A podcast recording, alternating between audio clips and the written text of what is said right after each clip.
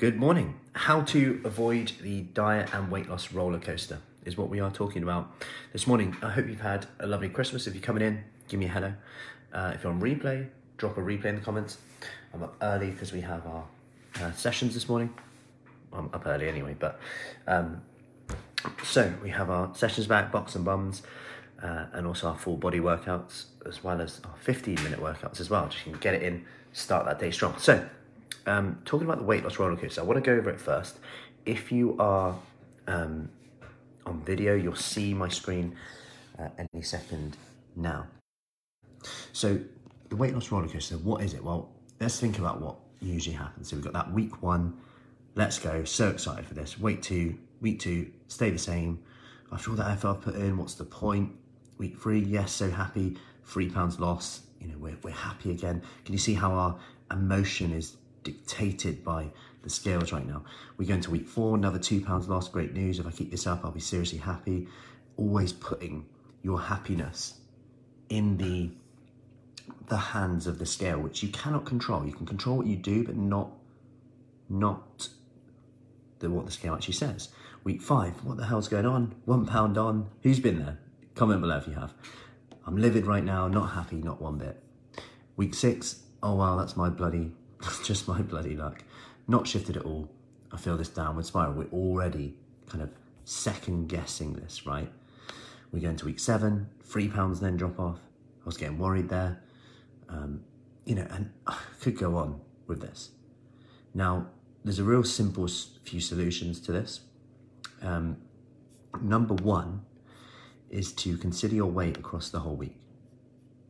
Okay, so if you are going to weigh yourself, actually weigh yourself daily at the same time every morning after using the loo, the loo before eating or drinking.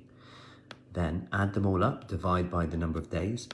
Then you can see what's happening over the week on average and get more comfortable with these swings and start understanding your body. Number two is to understand that depending on how you're doing it, we know that the principles of fat loss are very clear. In fact, I'll show you them now in this lovely little looking pyramid.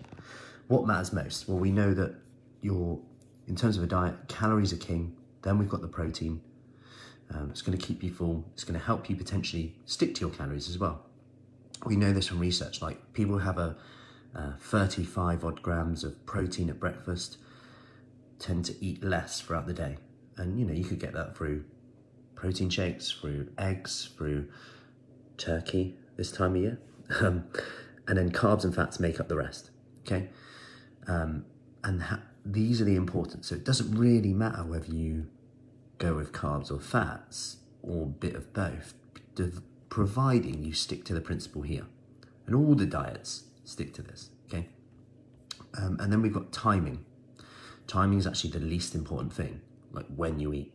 Still gathers some importance. I'm not saying it's not important, but whether you have breakfast, whether you fast, all these things should you fast? Well, it depends on what it does to this. Should you skip breakfast? Well, does it make you eat more or less? Does it make you feel more satisfied or less? These are really important things. Now, this is an important thing to consider because then you can start to answer these questions. Right, am I in a calorie deficit? Yes or no? Well, if I'm not losing weight, I'm probably not. Okay, what do I need to do? Have I eaten enough protein? Yes or no? Could I increase it? Could I increase your veg? Could you increase your veg intake here? Could you drink more water? Okay, am I going a bit excess on any of these two?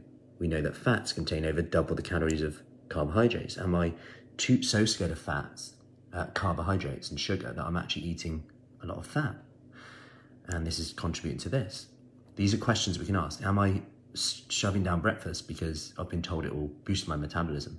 When actually, for me and my lifestyle, it might not fit. These are questions to ask here. Okay, so that's number two. Number three, what I want you to consider and do today, and, and not enough people do this. And I'm going to be doing a whole um, talk on this as well, which is where is your nutrition baseline at? And what I mean by this is this here. So if we see this as like a scale, so you've got, for those just listening, you've got 0%, 50%, 70%, and 100%, okay? So if we consider that the nutrition baseline is something that you set like, this is where I'm happy at. This allows me to enjoy my social life, have nice um, meals, not stress about food, but make compromises rather. So let, let's look into this. Let's say someone said, right, I'm happy with 50%. That means that 50% of the time I'm going to eat, you know, essentially do what we said we would do. I'm going to eat whole foods, I'm going to be quite satisfied, um, all of these things. Now let's say that we there'll be times where you're at 20%, there'll be times there. The key thing is that you've set your baseline at 50%, so you go, right, I'm just to go back to 50%, and I'm happy with that. Of course, you'll get quicker results if you go to 100%, but we assume we'll be happy here. But I'm actually to say now that quite often we're not, because then we're thinking, oh, this is so hard, I have to, do I actually really have to stick to this? And we find the sweet spot is around 70%. 70% of the time, I'm going to do what I said I would do in terms of lots of fresh food, lots of veg, lots of protein, sticking to that pyramid I've just showed you in terms of calorie deficit protein. But I'm going to give myself a leeway and not feel guilty about permission because guess what? This 30% leeway means I stick to it for longer and I stop bouncing around from 100% to 0%, 100% to 0%. And we go back to that weight loss roller coaster, right? So setting that nutrition baseline allows you to go, right, this is where I'm at and this is where I'm happy with, most importantly. Okay? This is what I'm happy with. This is super, super important to consider here rather than jumping around. So, I hope that helps. I hope that gives you some insight into, into practical and, and critical when we look at what you're going to do next. Um, and if you have any questions on that, do let me know. Comment below. We have our January Kickstart beginning in January. We just opened that up now. So if you do want more information on that, just comment below or send me a message with January and I can get you the details on that. Anyway, have an awesome day and I will see you soon off for our morning workouts. Take care.